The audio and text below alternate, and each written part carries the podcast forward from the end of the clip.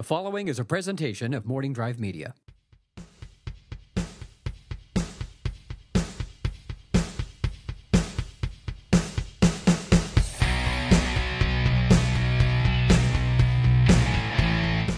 Broadcasting from the delightful Studio City, California.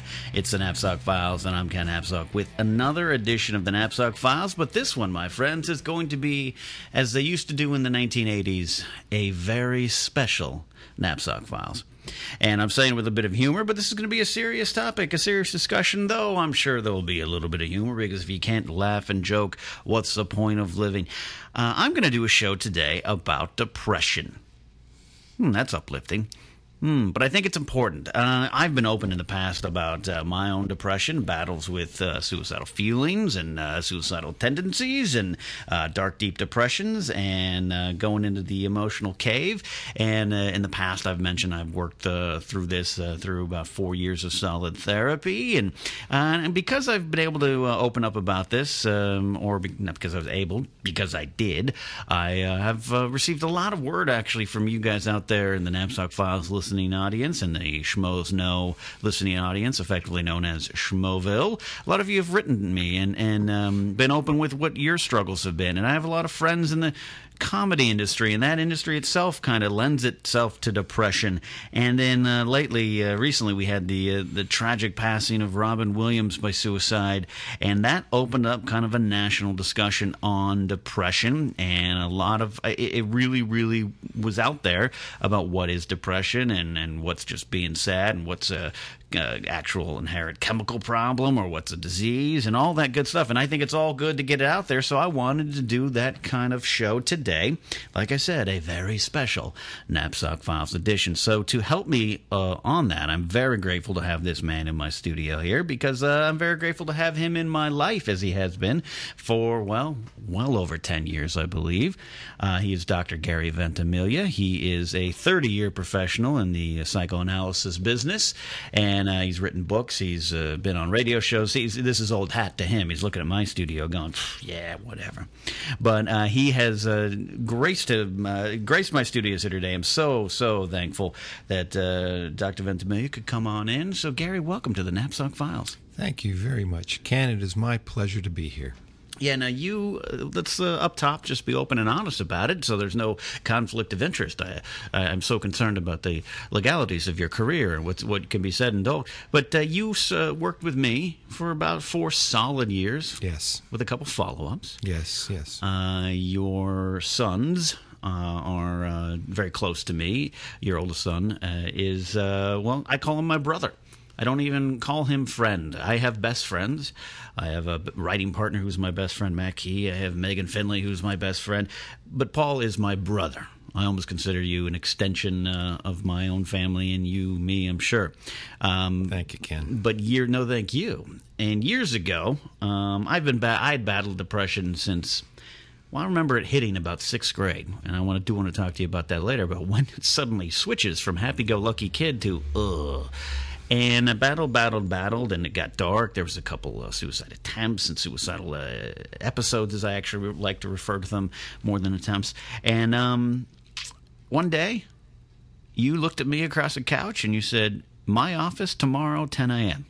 And you gave me no choice and I started my road to, well, I don't like to say recovery because I don't believe depression is a war that ever really ends. I think it's a daily, daily thing, and that's one of the things I want to get out there. But, anyways, that's our relationship. So um, that's us up top.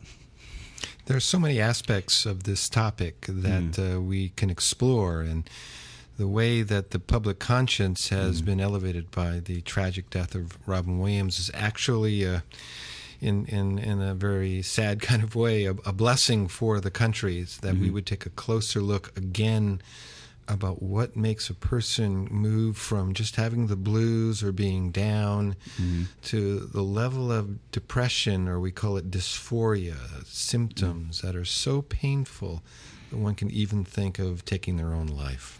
Yeah, and that's kind of where I want to start. Is is that point where it becomes uh, something bigger and something deeper. Um, I think that's where you start to, um, where it starts to, like I said, it turned for me in the sixth grade. Fourth, fifth, third, fourth, fifth grade, I'd get down But you know, if I had my GI Joe figures and, and Transformers came on the TV or Robotech comic books came in the mail, I was good. And then about sixth grade, things maybe around the time of you know puberty beginning, uh, you start to associate things like, oh, I like that girl, she doesn't like me back. That person doesn't like me. What am I going to do with my life? All that kind of stuff starts coming into your brain, and I think that's where it hit. Well, the, the, the puberty aspect, the aspect of all those changes taking place, both physically, uh, psychologically, I mean, cognitively, and especially emotionally, it opens you up to life and to what's inside of you. Mm, which is a kind of a dangerous. I mean, that's such an accurate way to look at it, of course, but that's kind of scary. that's, that's yeah. It, it, the rubber meets the road. It starts to meet the road. Then that's so true. That's right, kind of at that point. and. Um, so, in your best in, in, in, your best way, can you sum up depression in five minutes or less? No, Can you sum up like uh, like you said? Let's start there. When is it just you're blues, you're down, you're having a bad day, and where is it something that is deeper and darker and long term? Unfortunately, life is difficult, as uh, mm. uh, um, the, the, the, the, very famous author uh, Scott Peck said in The Road Less Traveled in the beginning of that uh, fabulous book. Life is difficult, and it's the difficulties of life that get us down. Um, uh, depression in a normal way simply means, um, you know, being saddened uh, over the loss of something. You know, things don't go your way. Uh, uh, I mean, you could move from your home. You could mm-hmm. lose a girlfriend in the fourth grade. You know, you mm-hmm. not be chosen for the kickball team until the very end. Um, you know, when you're a kid, things are, that are depressive are just kind of normal feelings mm-hmm. that are uh, that are painful, but you get over them. You know, yeah. they, they don't they don't stick around and and if you're not prone to, to depressive affect, which we'll t- explain in a mm-hmm. minute, that, that's basically what happens. You don't get stuck stuck with this. Mm-hmm. As you get older, uh, and hit, you know, like you hit puberty and relationships start to get more important, mm-hmm. you can have the same kind of understanding about the ups and downs of life. You have internal resources that you're able to to view things in, in ways that that you can take the loss, you know, and you have other mm. things in your life that, that help you along.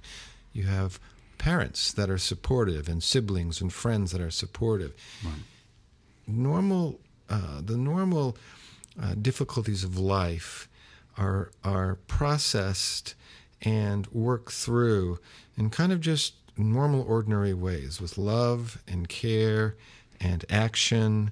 You know, it's when there are internal aspects of yourself uh, that you don't really uh, have a, a, really good handle on mm-hmm. as you hit adolescence and in young adulthood. That when these losses take place, um, they can become depressive. Mm.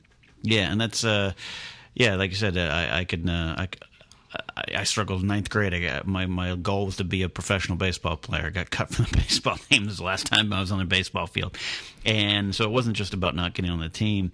Uh, it was uh, I felt as though my dream was crushed. Now the normal. This is where a big jumping off point in my life. The normal reaction in ninth grade at 14 years of age is he didn't make the baseball team. Some people might say, well, then good. That means you get out to that practice field, you work harder, and you set that goal, and you come back next year and you make the team.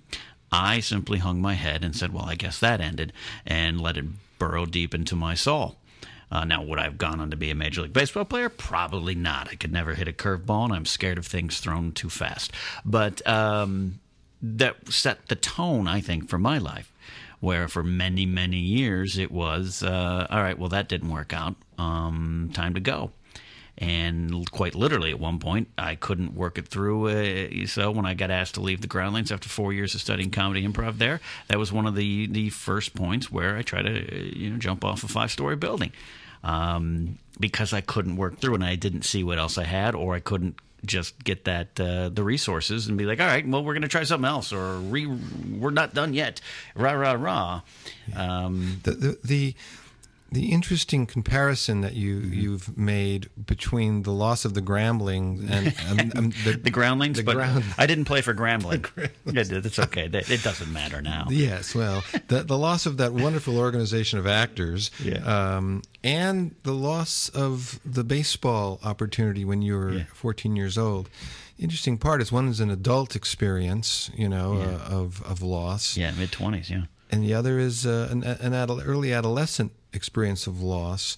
Um, but you share, and it, its impact on you was very much the same. That it, it's the meanings of the loss, and the meanings of the loss when you were fourteen. Yeah. I mean, obviously, um, it's painful, and uh, it has had a lot to do with your view of yourself, um, the the self denigration that you felt. Um, but still, even at 14, though, there's there's opportunities and there's chances to do other things, and and you're still very much under the uh, protective care of parents. Um, but the feeling state of helplessness and and perhaps hopelessness at that point at 14 seems like was the same when you were 25 in your mid 20s and this opportunity for your life's work and the loss of that the same kind of response the self denigration response the helplessness of doing something for it and maybe the the newer aspect is feelings of hopelessness that you know you you can't make it downward spiral feelings develop depression is there How do you, how do you start to know the difference to to work on it? Uh, that was the thing I struggled with early on because sometimes it was just it was just my natural habitat to live in was this state of eh, it was me. Um, when do you start to know? It's it's uh, you know it's levels of pain. Um, it is one thing to be in the the doldrums, you know, to to be down and you know, uh, you know, you need to maybe have a have a cigarette, or uh, you know, go watch I Love Lucy on the television, or to do something that brings you up uh, because it's something you enjoy.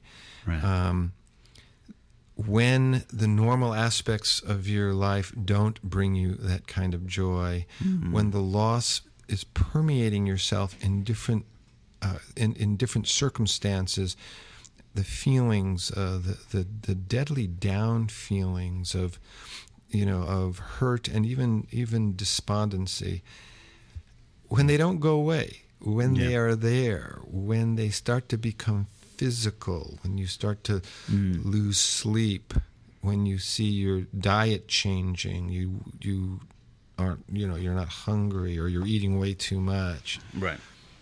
When you start to suffer uh, in in clear ways that people around you even see that there's something wrong, there is something wrong. Yeah, yeah, and and then, uh, yeah, you mentioned there when the when the things can't get you back up. I'm a little older now, but it doesn't make it any easier. But two years ago, I made that decision to, uh, um, you know, go go go. Um, I came out of uh, my work with you in a much better spot where I can process. But every once in a while, I still have to go check in. Yeah. Every once in a while, I'll give you a ring. Hey, let me just stop back in, or I run into you at a, at a family event, and uh, Sure. And I need that. I also have much more support, uh, and there's a difference between open, op, being open about it and too confessional about it. Um, some I, there's a difference in my mind where before it was just like. Uh, um, if I talked about it, it was because I've, I couldn't process it. and I was just trying to get it out. But now it's more like, hey, here's the thing I have. I've dealt with it. I've worked on, and, and I continue to fight it. But yeah, I have that thing sometimes where I tell some friends who get really down and out, like, all right, you know what you need to do? You need to put in your favorite music. Go get your favorite cheeseburger. Go give up for a day, and tomorrow it's all over. It starts all over again. Uh, it, it is my version of the Wilson Phillips "Hold On" one song. Go get a cheeseburger um, or something you like, and then. But yeah, what you're saying is the next day, and the next day after, the next day after, then you know you got something you got to deal with. Well, um, there is just a qualitative difference between um, feeling down or blue or at a loss, feeling depressed over something that happens to you. Um, uh, that can be painful. There can there can be anguish in that, you know. Um, but it is not what we're talking about when we talk about someone who's clinically depressed. Right. There's a scripture in the Old Testament book of Proverbs that Mm. says, Good news puts fat on the bones. Fat on the bones was a Mm. way of talking about. Um, well-being you know food was Mm-hmm. a was an important aspect uh, back then um, as it is now but but um, uh, it meant that that you know good news made you feel better, and the kind of depressiveness that you're talking about, Mm-hmm. the cheeseburger and and uh, and uh, The music. was it Wilson Pickett or Wilson Wilson Pickett, or Wilson was it- Phillips, or Wilson Pickett, Wilson whatever Phillips. gets you up. Yeah, well, well, well Wilson Pickett's uh, he's all right. Um, that that all of that, uh, um, if it makes you feel better, it puts fat on the bones. Hmm. Um, it you know you're gaining perspective from it. You're seeing life has got more to it than just the the loss of the thing or the difficulty of the thing. Mm-hmm. Um, but Those are that is, those are the loud Russian neighbors I have. They're they're a staple of the Napzok files. You just have to ignore them. They might be depressed because that's what they're working through. yeah, yeah, it, They might just have some anger. It reminded me of an old termite commercial that I uh, seen back in the '60s. Um, uh, but I will not become depressed over it. You know, work So- through it. Yeah, I'm working through Let's it have right a now. cheeseburger with Wilson Pickett. Wilson Pickett. Oh yes. Is, is there and there's a certain shame still with kind of saying you're depressed. I think people struggle with that. they don't want to admit it or something. It's it's it's a sad uh, a sad fact, Ken, that that is still around, uh, even with uh, tremendous, you know.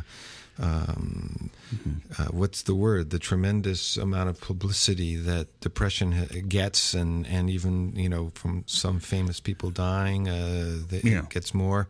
Well, I'll, I'll jump in on the Rob, the Robin Williams thing. Now, let me just say this: uh, professionally, I was not a huge fan of him. I know a lot of people were greatly influenced. I'm a, I'm a Steve Martin guy. Yeah. But to get that out, but but a tragic situation, and this is a man, this is a husband, this is a father. So it, it's um, that was the number one part that that affected me. Is it's like, ah, that's so sad. For me, two things uh, came out of it. One, it it scared me because at 63 he lost this battle with depression and the impulse control. And yeah, there now we're hearing uh, maybe there's some Parkinson's disease and everything. I'm sure just added to it. I, I, that wasn't the reason why, but he lost this fight. He had lost this fight with sobriety after 20 years, and now after 63 years, he lost this fight, and it scared me because I know I haven't won the fight. I'm still fighting it to the end of my days. I just about two months ago went through a very dark weekend, um, so it scared me there. And two, it shocked me with the people and I, I, I, I can be nice and say I understand where they're coming from a little bit with these angry posts, but the people who post things about uh, what a coward's way to go out and everything. Let me just tell you something, folks. When you're when you're in that deep dark spot, I was there two and a half months ago or so. Uh, I I the thought of suicide um, is a relief and that's not right. It's it's the perversion of the situation, but it is an absolute relief in your head. It is the I'm to go now. Uh, there's a song by Josh Joplin group called "I've Changed," and and and the lyric in, in the chorus where I, I've changed. I've put the barrel in my mouth, and everything I've thought before, I won't think again because I've changed. That's I was shocked to see people still in 2014 and all this stuff we're trying to work through to post those type of things on social media about what a coward the way to die. That's the way, you know. Depression's a deep dark thing, man. It's uh, one of the one of the clear aspects of all of this, and, and writers about depression, uh, spe- certainly clinicians who, who work with a lot of depressed people will tell you is someone who can can mock uh, the experience of a clinically depressed person has not had that experience themselves. Yeah. And and it's obviously it's tragic that people would be so mean spirited anyway.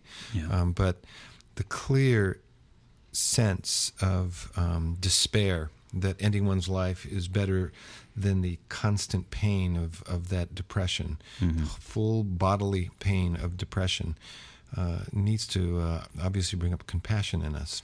Yeah, and, and with that compassion comes a little st- bit of strength is sometimes needed. A little bit of kind of a uh, Cher Nick Cage slap on the face, snap out of it sometimes needs to happen.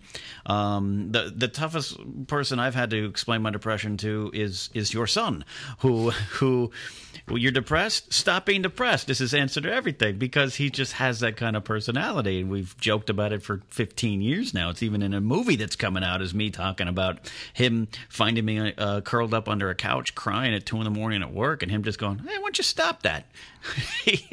and he actually meant it very well. Um, it's it's to get to that point. Sometimes you need that. Hey, man, but you have to the compassion has to if, if, you're dealing with someone who's depressed you have to have that overriding sense of compassion for the situation well you know uh, some people don't want to allow uh, that level of, of uh, emotional pain in their lives because it makes them feel that they're weak and so there's all kinds of ways of masking that uh, either by um, the biggest obviously is uh, substances, mm-hmm. uh, but another one is a kind of false.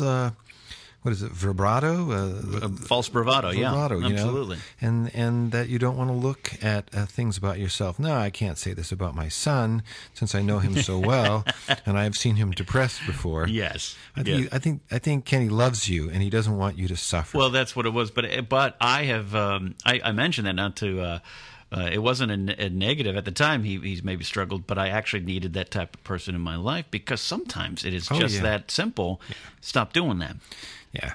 Again, though, uh, and we, we keep going back to this mm-hmm. this kind of uh, differentiation, and that yeah, is between you know even what would be seen as a you know as a, a, a pretty moderate, in a sense, even painful every man's depression where something's happened and there's a loss and you're working through it and you can feel down and you can even mm. feel some anguish to when it becomes clinical. Yeah. When it becomes what we call a major depressive disorder, which is, you know, the official uh, diagnostic and statistical manual of mental mm. uh, mental health uh, mental disorders, where major depressive disorder has this cornucopia of symptoms hmm. which touches every part of your life and yeah. and those symptoms um, are are emotional hmm. they're physical you know bodily you know yeah.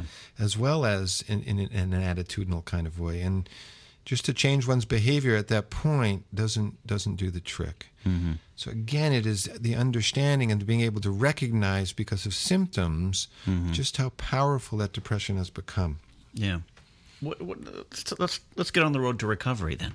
So you get to that point. Where do you go? Because I was lost in the wilderness by myself. Um, and things I had in my life good family, um, good friends, a faith based uh, way of looking at life, all those things, um, and, and, more uh, and goals and all that. I wasn't a drifter looking around for you know a next bottle of alcohol with nothing to do. I had goals. I was a young, good, good boy. Grew up a good boy. Had all the tools at my disposal, and it still hit me. Um, it had hit my father before me, so I see some um, some chemicals in play there, some some genetics coming down the pipeline there. Very much so. But uh, I ha- I still wasn't on the road to recovery until you sat me down, and it wasn't just you, but it was you going, "All right, come through this door because this road leads you out of this forest." You.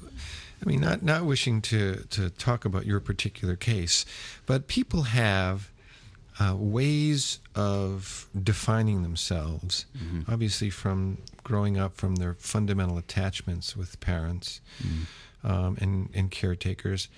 Um, and simplistically stated, we develop a sense of ourselves, and we can call it a self concept or, or aspects of self esteem, mm-hmm. which give us then levels of self confidence. Okay? Mm-hmm. And in that, um, we see ourselves as competent or incompetent uh, on, mm. on the continuum of that yeah. in living and dealing with life. Mm. Um, in working with depression, yeah. one of the things that you have to look at is to see where's this person at? What is the level of suffering that they have in relation to this sense of self? Mm. How do they feel about themselves in in the doing of their normal activities? Do they feel mm. overwhelmed? Mm. Do they feel uh, unable, in incapable of of doing the tasks or relating to people, relating to people in ways that they can get more of what they want out of life? Or are they so taken up with the, the the depressiveness, the symptomatology of the depression, you know, the the negativity, the the fear, you know, the the um, the withdrawing that they have to, which they have to fight in their normal lives, that they really can't live their lives in a way that is productive uh, for themselves.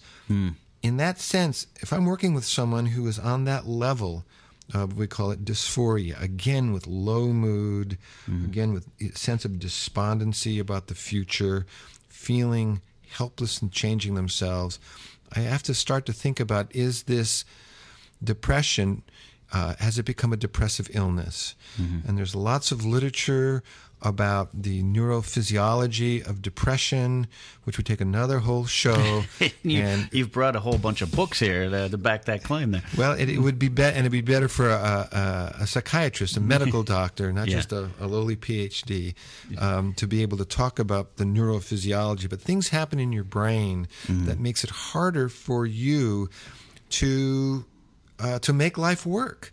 And then there's things that they have seen in certain kinds of of uh, little little critters called neurotransmitters that are in your brain, and and how they get stuck, and Yeah. how they need to be opened up, and certain medications really help that. So the first aspect is in is in assessment Okay. is to see just where's this where's this depression at in this person? Where is their life at? Where is the level of despondency and the level of hope? Where does suicidality come in you know? Depression is an everyday experience of painfulness. And in, a, in a moment i'll read a, I'll read a couple of quotes. I, I Yeah. brought them just because uh, they they they really get get get some of the meat on on the bones here. Um, but dealing with the reasons why people get depressed from their environment, you know, how they were raised, how they feel about themselves, their fears in taking action, in, in, in, in doing things, taking chances, especially in relationships, um, how, how fearful or confident you feel about you know, going after someone and caring about them and loving them, or or or you can't because you're too afraid. That just keeps the depression going. So Yeah. the first statement is um, one has to understand what is the level of depression, what is it doing in the person, and and for a person you know who's kind of uh, assessing themselves, how much of life are you missing out on because you feel depressed? Yeah, guy, that's a good way to put it. I was at that. I had missed a ton. I missed a ton. What what what are the uh, the things you want to read here? How, how do they apply? Well, I, I you know one one of the things I wanted to read was um, just the sense of what it means to be depressed. This Yeah, is this please, is yeah. from a book uh, by William um, um, Styron, "Darkness uh, Visible: A Memoir of, of Madness." And this this chap actually wrote um, he wrote a couple of books you would you would uh, probably recognize. Sophie's Choice. He wrote. He wrote. Hmm. He wrote the Confessions of Nat Turner. Uh, sophisticated writer, and he was he was writing about depression. Uh, and he says, What I had begun to discover is that mysteriously, and in ways that are totally remote from normal experience, the gray drizzle of horror induced by depression takes on the quality of physical pain. But it is not an immediately identifiable pain, like a broken limb. It may be more ac- accurate to say that despair, owing to some evil trick played upon the sick brain by the inhabiting psyche, comes to resemble the diabolical discomfort of being imprisoned in a fiery, overheated room. And because no breeze stirs this cauldron, because there's no escape from this smothering confinement, it is entirely natural that the victim begins to think ceaselessly of oblivion. I, a lot of fancy words to tell you that you get overwhelmed and you think there's no way out. And you feel it. Yeah. I mean, it be, actually becomes a physical feeling. You can't concentrate. Yeah. Um, it feels very disruptive. to who you are and everything Mm-hmm. that you do. Hmm And on a day to day level, someone's saying, "Oh, don't worry, you look good," or "Don't worry, you're funny." Don't worry, don't worry. A lot of people still have struggle, but I don't understand Rob Williams. He he was so funny, and so oh, none of that matters when you're in that quote. When you're lost in that quote, none of that stuff matters because you can't see that stuff. It's all real stuff. Yeah, Robin had a great career and influenced generations of people, comics Yes. and whatnot. Yes. It didn't matter. It didn't matter in the end, um, uh, unfortunately. Um, You know that that quote uh, by Henry David Thoreau: "Most men lead lives of um, un, unbearable uh, sorrow." Um, it's a it's a very powerful quote. I mean, I don't know if most men do, but there's a lot of folks who, uh, you know, again, the the proverbs say, "Even in laughter, the heart knows sorrow."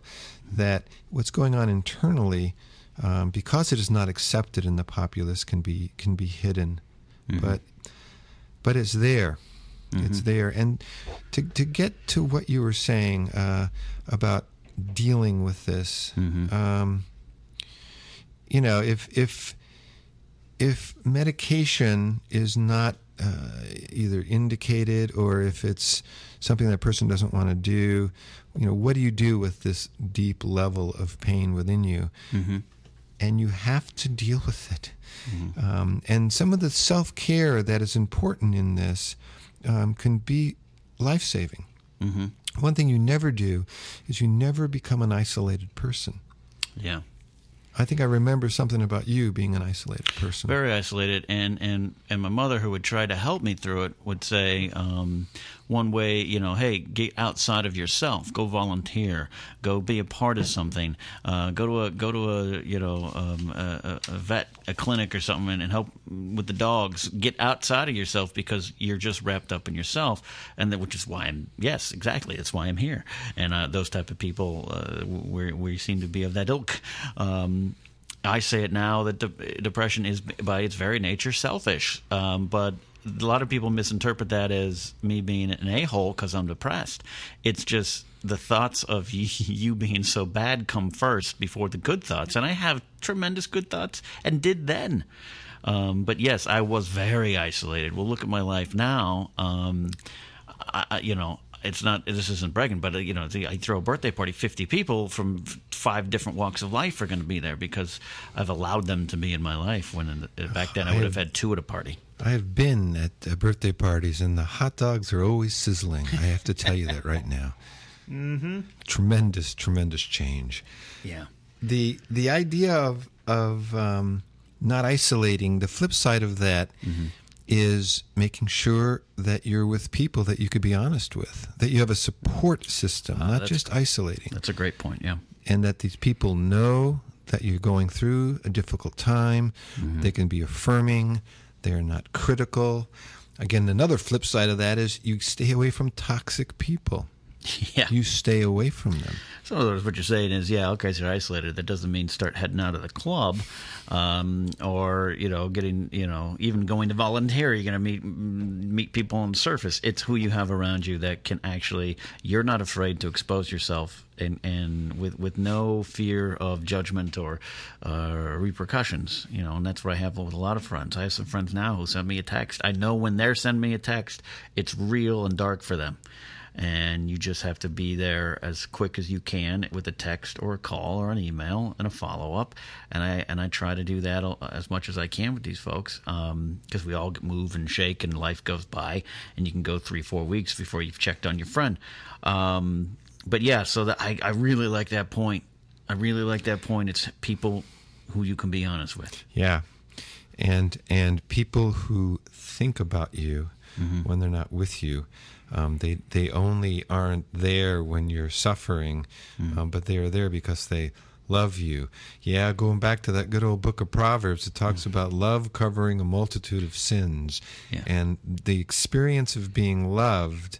Uh, even on friendship level, not even talking about deep romantic love, but on that friendship, that camaraderie level, really is an amazing. Uh, it's an amazing thing. One of the books I brought um, an older book Mm. by Douglas Bloch, B L O C H, called "When Going Through Hell, Don't Stop," and it's a survivor's guide to overcoming anxiety and clinical depression. Oh, wow. He, he didn't. Uh, he he didn't take uh, the, the medication he took for for his depression didn't work, and he went through some heavy duty suffering. And there's a whole thing about medications and different ones and all of that. Whether it's here or later in the discussion, I do want to get into that because uh, you know um, I didn't take any, though you had suggested some, and I decided uh, to not go to it. But we did. I went for some medical tests, checked my thyroid, and checked a lot of other things.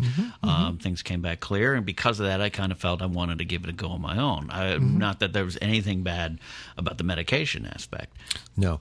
Um, and one of the things that's important about medication, um, just briefly right now, is uh, you really need to have an attitude towards it of wanting it to work, of not feeling depressed because you need to take some medication. People are on medication for everything. Right. It's funny, people can be on medication for the corns on their feet, but not want to take an antidepressant because somehow or other it makes them weaker. Right. Um, but but in this book by uh, Bloch, he didn't take medication for reasons, and we'll get into it in a moment. Um, but his major depression lifted because his friends did a series of series of what he calls interventions, not that in the in the classic sense, although close to it. Sure. Interventions where they brought him to a house and people sat and told him what they thought of him. You know, 15 people showed up and just told him what they thought of him and where he had helped them and what kind of a guy he was. And they did it. Uh, they did it uh, uh, every month, if I remember correctly. And I think it was either after the first or definitely the 2nd his depression lifted. His Really? clinical depression lifted. Um, that's an amazing uh, experience. But, but in us, in, in, in us as, as physical beings, our bodies have a kind of self-righting tendency. Obviously, if you cut yourself, there's healing that takes place. Sure. Even in depressiveness and in depression, the body has ways uh, of of rejuvenating itself. Sometimes it takes it will take a long time. It could even be years if you're not having the kind of support that you have. Other times it could be faster. So I'm here just to say that what uh, Douglas Bloch talks about is that again experience of love covering a, a multitude of depression. You know, in this sense, don't isolate. Make sure you have people around you who care for you. Um, reduce the stress in your life. Make sure that you put a structure on your life. You know, one of the things that I know you're gonna. It, it sounds funny, but when I was depressed, this is is 20 years ago. Um, one of the things that helped me maintain was having kind of a self-disciplined regime of making sure I I brushed my teeth every morning when I got up. You know, I, I had a nice breakfast. I um, you know I, I dressed well that, Right. that, that I thought I would. You know, and just having that sense of taking care of myself. Um, I made sure I watched uh, California Angels baseball on television during that season With Bob Starr. with Bob Starr. Yes, yes. That kind of thing about setting up structure in your life that you can rely upon with enjoyable aspects. It's taking care of yourself, treating yourself better. Kind of feeling like you're a functional member of society, even though the inside's kind of mush. Is that kind of it? Yeah, I mean that you're that you can enjoy some things, Mm-hmm. you know, um, and actually it's important to see where you can find that enjoyment. And a lot of a lot of places you won't be able to find that enjoyment because of the down affect. Mm-hmm. But that you go and you look and you and you you find things that you know it could be it could be uh, watching old movies it, you know it, it could be swimming and by the way when i think about that it's very important to, to do cardiovascular exercise to run to swim you know to de- develop a sweat to exercise. Um, endorphins get going. Yeah. it's an interesting phenomena of running let's say running and feeling the runner's high even while you're depressed. It's helpful. Yeah, I totally agree. And then, what they said, the uh, daily regiment and and um, when I really would go into it, the worst state of depression I had uh, early 2003. Uh, this is right at the end of uh, my time at the Groundlings and all that thing. Been voted out, and I didn't know how to process it. And I went into my cave. I literally, I went to work. I did function in that regard, but came home and put on Madden on the PS2 and played video game football for about 35 to 40 straight days. I didn't function. So at the end of it, what happened? I tried to kill myself. Video games are they are a enigma, Yeah. to say the least. Yeah. Um, so yeah, so having that um, that just daily get up. I, I like the title of this book. When going through hell, don't stop. I don't know. I'd, I'd be curious to read this book, but a survivor's guide to overcoming anxiety and clinical depression. What a great title! But just th- that when going through hell, don't stop. To me, not reading that book to me means that kind of thing. You're going to process it. Maybe take an hour, enjoy a cheeseburger that you like because Absolutely. you know, Absolutely. Uh, listen to that Wilson Pickett album. Wilson Pickett is, you know, he's right up there with uh, Wilson Phillips. If I, you know, the, the that all girls band. Yes, um, but to find the little things. But yeah, to and just keep going forward. The bigger things are still there; they're not gone. No. Um, I, I found that towards the end, coming out of my work with you. Um, Focusing on the career stuff, uh, which I do now, maybe sometimes too much. Um, But uh, sorry, I haven't produced any kids for you yet. Um, I want them. um, but uh, yeah, getting that uh, daily, daily dose down. So, I, in other words, I almost don't have time to stop and be depressed. Um, Well, that's and that's actually what uh, another book that I brought. Uh, the, the, one- the the the title of it says "Depressive Illness: The Curse of the Strong," written by psychiatrist there's another Tim book that says, Jennifer. uh, "Ken, just slow down for a second. Well, that's what that's saying. That's the uh, the hieroglyphics uh, that are are uh, can slow down. Yeah. A lot of times, strong people who don't allow the normal experiences of loss of Mm-hmm. of the exigencies of life, of the difficulties of life, Mm-hmm. impact them. Um, they don't leave you. They they get recorded in your in your mind, in your head. And they can Yeah. come cascading down when you know when the dam breaks, when something else happens. Well, that's a good point. I'll, I'll jump in there because so in 2003, this this incident happens, and, and I get found at work, and and uh, um, I almost jumped off a building and all this kind of stuff, and then I recovered, and I, I went back to church, and I did this and that, and I put on this smile, and you know what, it worked until almost a year later when I put a gun to my head. Yes. And I think a little bit of that too. I didn't stop to really acknowledge. I didn't get the outside help. I tried to deal with it myself and do these check mark things. Well, if you go to church, you're going to be fine.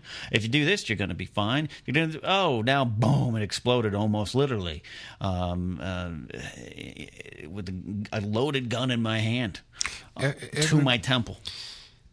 everybody gets depressed in some way. Um, the percentages of, of people who, in their depression, would put a loaded gun to their temple are it's higher than you think. I don't want to give a percentage right now, but it's higher than you think. And uh, again, it is it is one of the most important aspects of uh, mental health um, is to be able to see that what is going on in you has been suffered by others and has been overcome by others. That's why it's so important that when you have anything that is a, on a continuous level, uh, uh, depressive level in your life, um, that is important to seek help and to seek therapy, to, to, to seek psychotherapy. I mean, it's okay to be in group therapy or even in support groups, uh, 12 step programs, that kind of thing.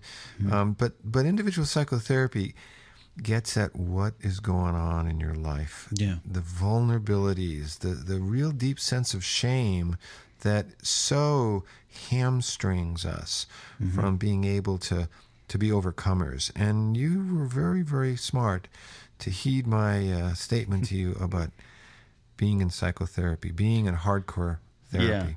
Well, it, it, what you did, uh, again, don't want to go uh, as much as detail as I can get sometimes. One of the things I look back and what you did is it was like, all right, how did we get here?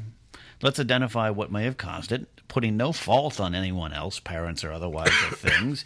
Um, no, you're good. Cough away. Okay. Um, uh, putting, you know, finding out, breaking it down. Literally, we broke it down, and then and some people I, I, I know out there, uh, I'll I'll talk, uh, uh, and some I've even referred to you, uh, and it hasn't happened, but but uh, a lot of times I hear, I've heard a remarkable amount of times, I just don't want to go to therapy because I just think I'm going to just cry the whole time, and I'm like, oh yeah, I did that too.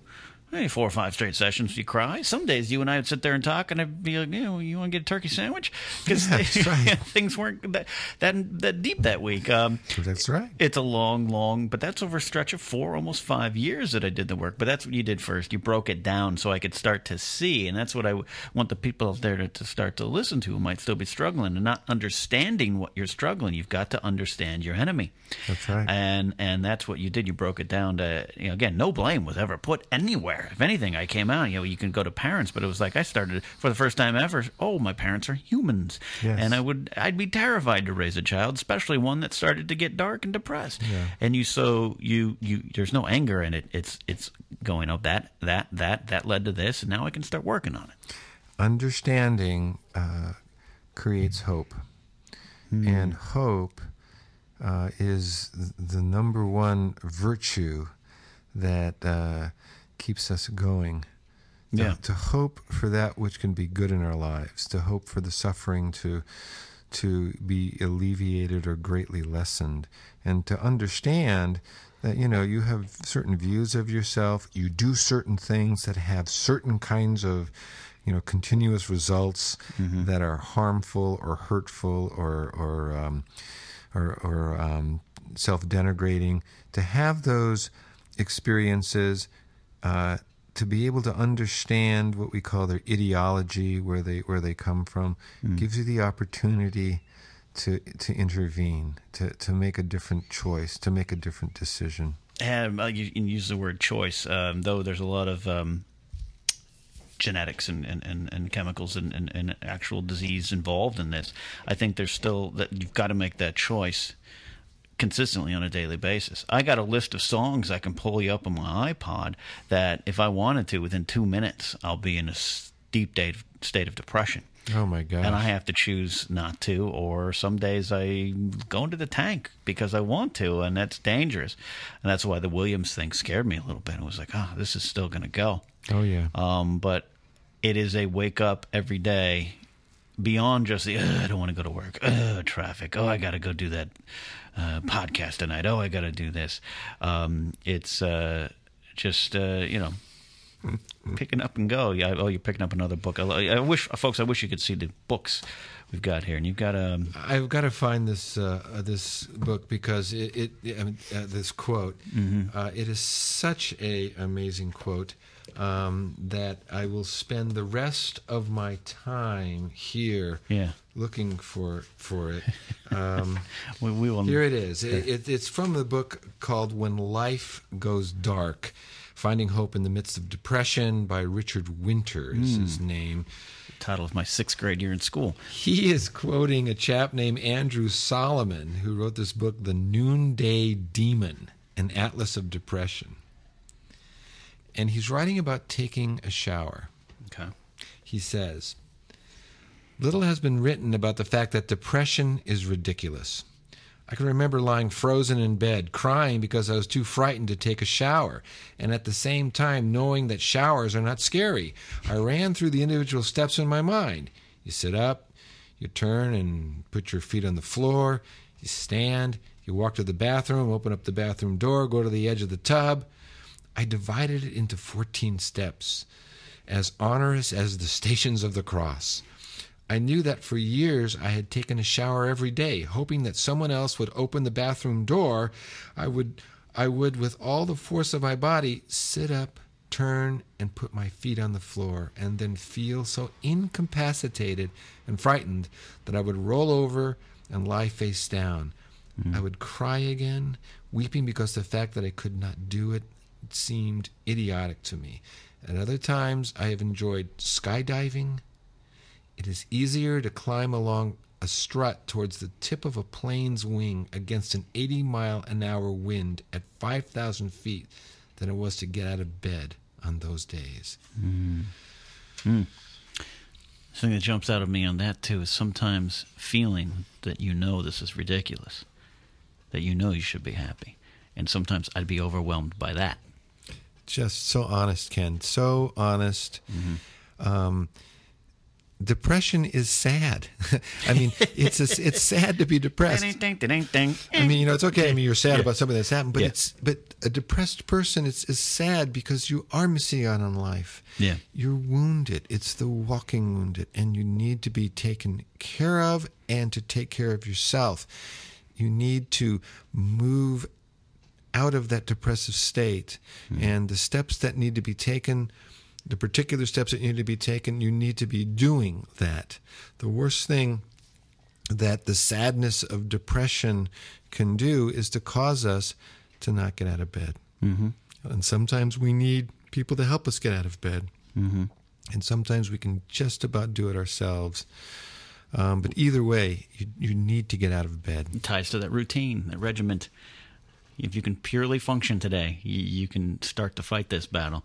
Um, but again, I know reading that that was a great excerpt because I know that feeling. I'd be sitting around knowing that I had a, a talent to make people laugh, or knowing that I had goals, knowing that I had good people around me, knowing that I had a job though I didn't like it and it was lower paying than I wanted. Knowing all these things, I'd sometimes look and I still don't. I'm still not happy. Well, I'm just an idiot and uh, ungrateful worthless idiot and it would bury me more. I couldn't get up to take that veritable shower there as you're saying the figurative shower. I could i knew i knew i'd done it before. I knew i made a big choice to move to la at 22 um, i had done a lot of brave things. Huge. um, you know. Well, in, in the midst of those feeling states, um, the the good can get pushed out, you know, of your self reflection, and that's why it's very important to have people around you who can remind you. Uh, again, with this this chap Donald uh, Bloch went uh, in this this great idea of having interventions. Um, yeah it it broke something free within him, and he felt. Well, his his his neurophysiology obviously changed, but he felt so much better. Yeah. What do you say to someone who's still working with it years? You know, I'm talking a lot about how you started to deal with me, but so, someone maybe 10, 20 years into the game is still dealing with it and has done therapy and has done medication and has eaten that cheeseburger and has gotten up and taken that shower, but other days rolled over and cried. 20 years in, that's where it might get hopeless. That's where I'm sure uh, Robin Williams felt hopeless. Uh, how, what do you say? Well, you know, it's very interesting um, when you start to say that, and when you you were you know describing this person, then when you actually describe spoke of Robin Williams, my mind goes to the particularities of that person. I want to know about that person's life in the last twenty years. What kind of things the, that person is about? You know, what what limitations do they have that that are um, real limitations, and what limitations are because of whatever the the the, the perceived understanding of oneself, and yeah. to be able to to create some newness uh, by the intervention of the therapy in whatever particular ways are needed. Um, You know, we psychoanalysts we're not we're not above. Uh, um, um, uh, offering uh, adaptive behaviors as intervention in a, in a person's life. Um, The idea of it is is well, even in the sense of Robin Williams, uh, and so much is not known, but Yeah. uh, the idea of exactly what was going on in the sense of the of the substance abuse, um, the the um, fragile sense of his psyche from previous heavy duty substance abuse. What kind of treatment was he having? What what was the level of intervention related to the to the depression itself? And then you know this idea of was there a physical malady? You know, a, a, long term degenerative physical malady. Was that a part of the equation? You know, and so I just to say this that in your in your hypothetical person, um, I don't see a person not having hope. Um, I go after all the particulars and and and try to see what's there and to offer interventions on on different levels of contact. Is it maybe it's someone at that level? Because um, that's who I deal with at my age now. I'm approaching 40. It, it's not the I know doesn't say you started treating me uh, when I was like 28 or something. Yeah, um, lad, I'm your lad. um, you know, it because yeah, a lot of times there is some stuff, some of it that's youth. That girl don't like me. You know, I'm not on the TV yet. All that kind of stuff. That stuff you can it certainly factors in. I'm not belittling it in a long term sense. No, that's good. But um, yeah, finding. Um, do you, in, in, establishing when you break it down, do you find that little piece of hope and start to dig towards that? And, and can that someone maybe on their own right now? They can do that too. You know, it it it's uh, it's so much easier when someone is you know cares about you and and is sensitive towards you, who cares about you and also knows you. And again, in in a therapeutic context, mm-hmm. the person it isn't that the therapist only is there in some in some um, technical, um, clinical mm-hmm. uh, way in which they're you know they're running you through a, a list of uh, you know different uh, symptoms in, in in their mind to say okay you're here or you're there. There's also a real relationship that develops and a fondness that develops in yeah. in and so you have the you have the luxury of someone who's paying a lot of attention to you and seeing things in you and mm. and can see the good or can see the the the the step towards the light you know to see some kind of sense of courage or some kind of sense of resiliency because of something you did and mm-hmm. you weren't even aware of it and then to be able to focus on that and to understand it and to to sort of piggyback on it in in other aspects of one's life you yes you do open it up. You open up the person's goodness. Because under god we all have goodness. Mm. we all have goodness. And to open that up so that the, the person himself can see. Mm-hmm. you, you, mentioned god and we, we go into um, a little bit on the uh, religion side of things. Um, you you've spoken about uh, you were talking the other day with me about how you you're you're going to address or have addressed uh, Christians who don't feel that they should get depressed or don't understand why they still get depressed, and that to me, um, it doesn't have to be specific to Christianity.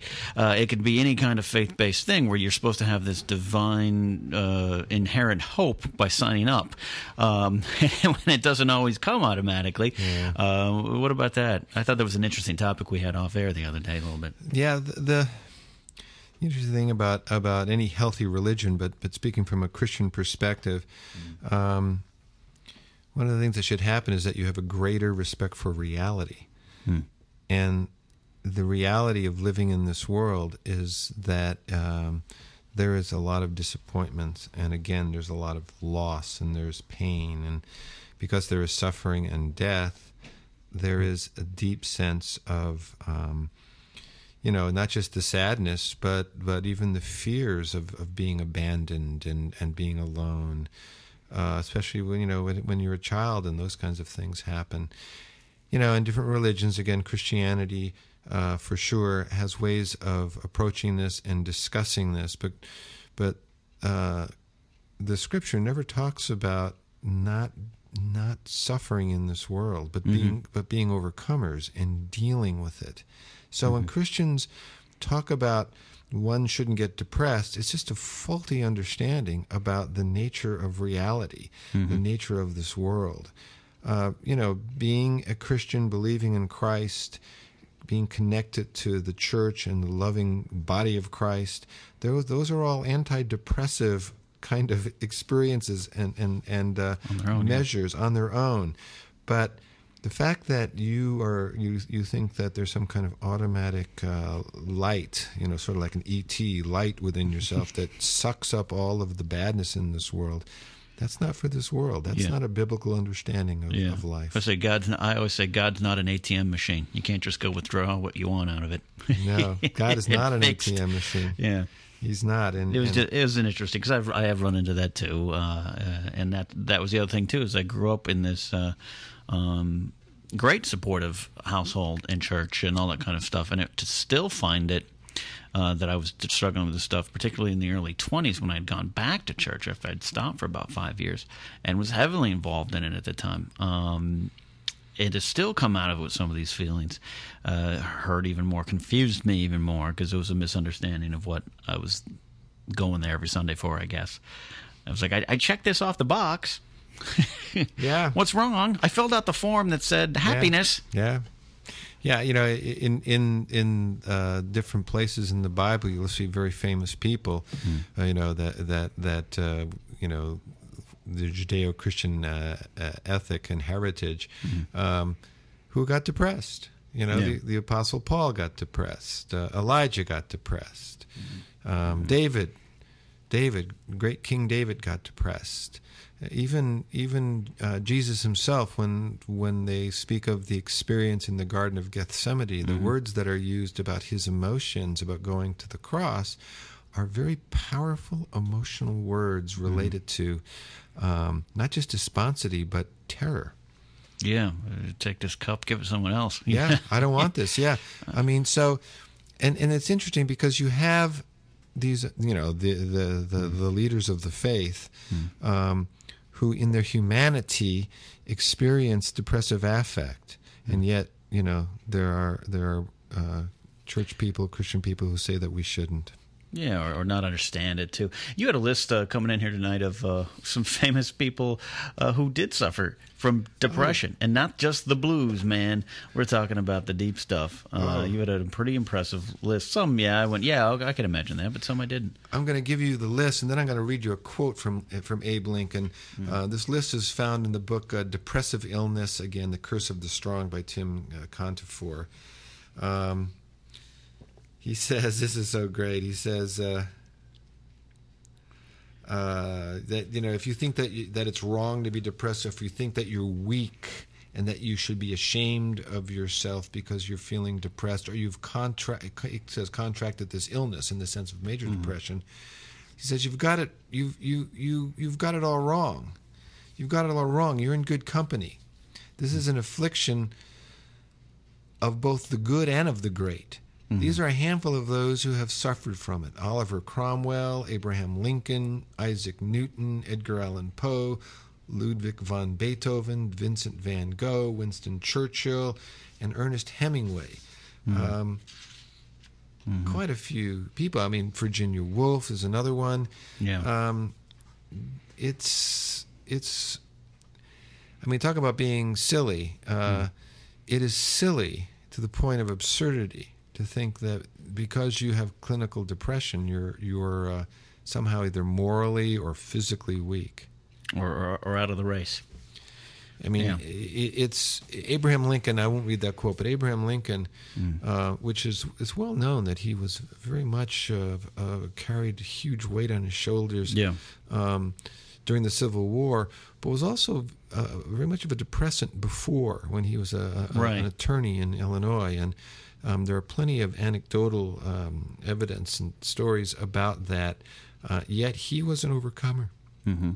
Um, he was an overcomer. He, he had the strength of and fortitude to to stay focused on an ideal. And again, that would be another aspect of working uh, towards healthiness.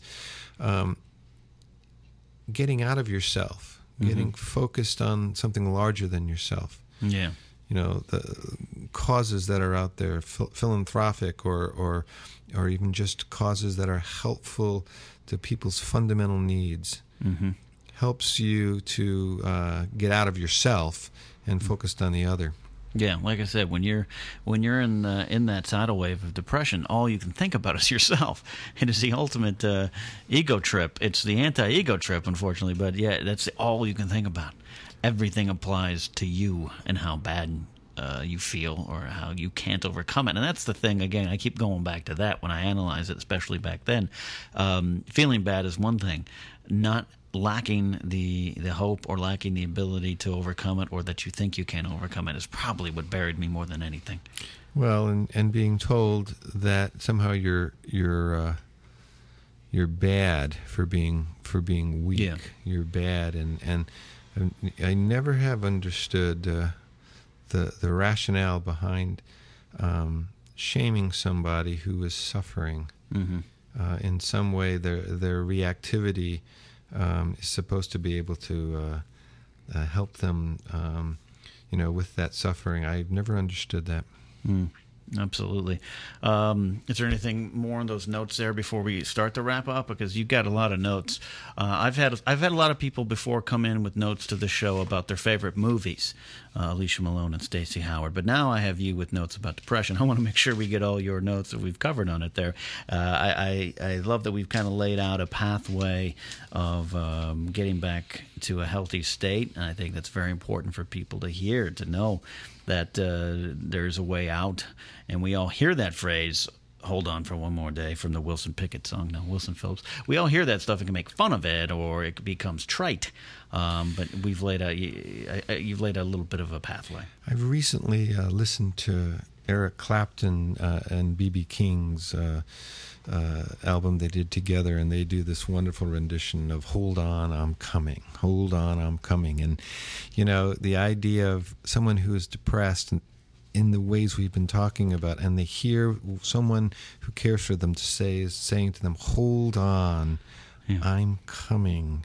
Mm-hmm. Um, if we need a song, that's the song I, I want to leave your audience with. Mm-hmm. Um, it's "Riding with the King" with, Eric Clapton and BB King. Um, it's important. One thing I also would, would want to make sure is important that people can can evaluate themselves um, and not be ashamed to go ask somebody about what they think is going on within them. Mm-hmm. And if you are, you know, for more than a couple of weeks, I mean, for sure, if it's a month this period of time, have, have had a down mood, I mean, a real mood that you're not yourself, things that used to bring you pleasure and joy do not do that anymore. You know, you see the negatives in everything.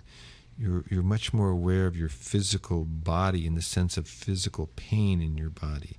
You're you're you're impatient. You know, you can't concentrate.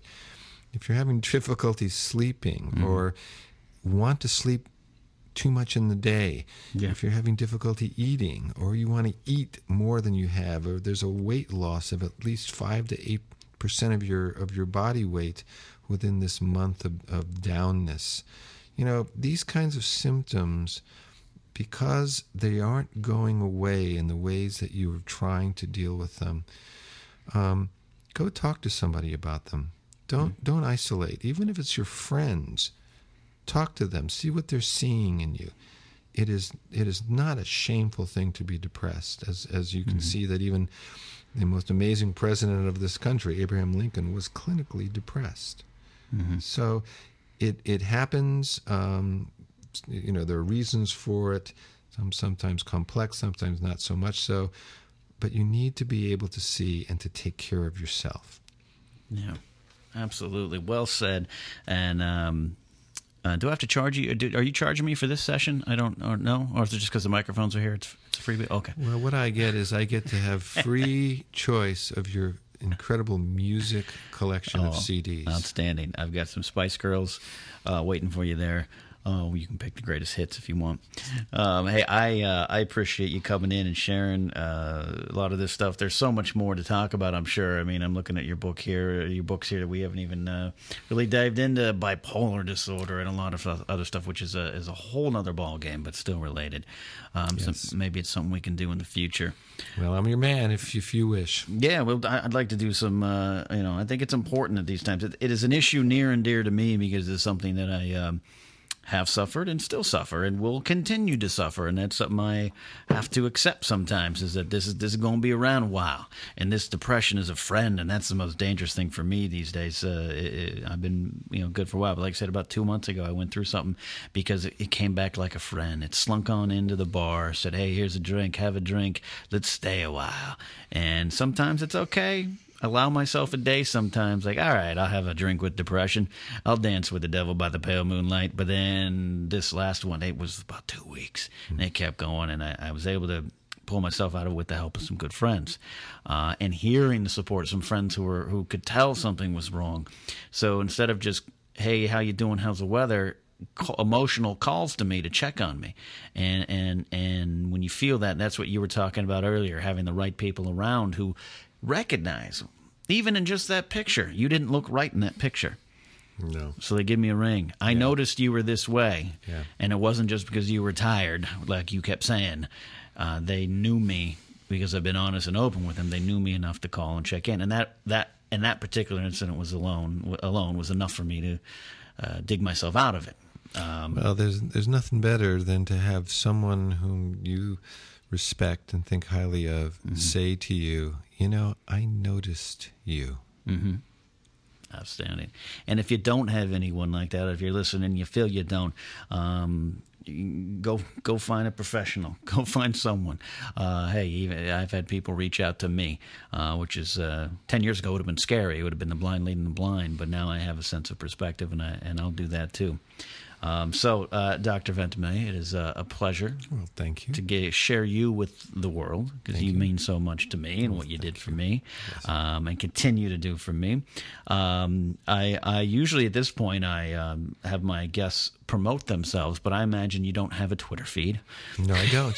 I imagine you're not on Facebook. No, I'm not. Um, you got some books out there they can buy something. I want you something. Well, I do have a I have a book that is uh, in the process of uh, being published, but I, I really can't get into it Oh, yet okay. until it does Until it get does. published. And so you know you'll have me on here another time, and I'll be Absolutely. able to really hawk that. But but you know I mean it's fine with me. Make sure that if you're hurting, that you don't hurt alone. That's the the number one aspect. If someone else knows who cares for you, there's the opportunity to to brainstorm and to seek some kind of of um, some kind of help. That'll be good for you. Absolutely. Absolutely. It's a very serious issue, but one we can deal with. One I still deal with with humor at times. Um, and sometimes it's so ingrained people mis, uh, misunderstand my uh, self deprecation and self loathing at times. Uh, yeah, it gets deep and yeah, it comes from a dark place, but I, I am so much better than I was 10, 15 years ago. The people who know me then, who see me now, um, uh, can't uh, can't recognize me at times. Sometimes not physically, just who are you? Wh- What happened to that guy we knew? And that I owe a lot of that to you, sir, and uh, your son, you and the so other much. people in my life who uh, I allowed in my life, and that's the key thing. You have to allow that kind of help into your life, but go out and seek it.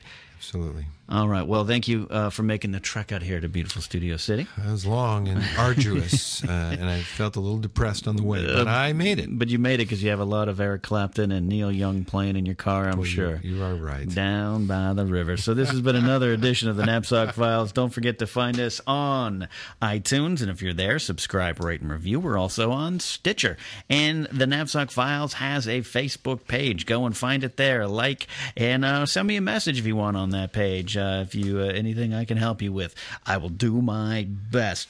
And uh, don't forget the other things I'm involved with. Uh, you can follow me at Twitter at Ken Napzok, and I'm part of the Schmoes Know movie show live every Thursday on schmoesknow.com, 6 p.m. PST, and Jedi Alliance, the uh, highly rated iTunes uh, Star Wars podcast, a celebration of the greatest saga ever told with my co-host Maude Garrett on the Schmoes Know network. There's a lot of ways to plug in and find me, um, and I'm proud of it, Dr. Gary, because it took me a long time to get to a sp- space where I'm proud of my I work. am so proud of you. I mean, just what you just said was amazing, and and I could barely follow it. But more power to you, Ken. Uh, we are here in the future. So until next time, I'm Ken Napzok.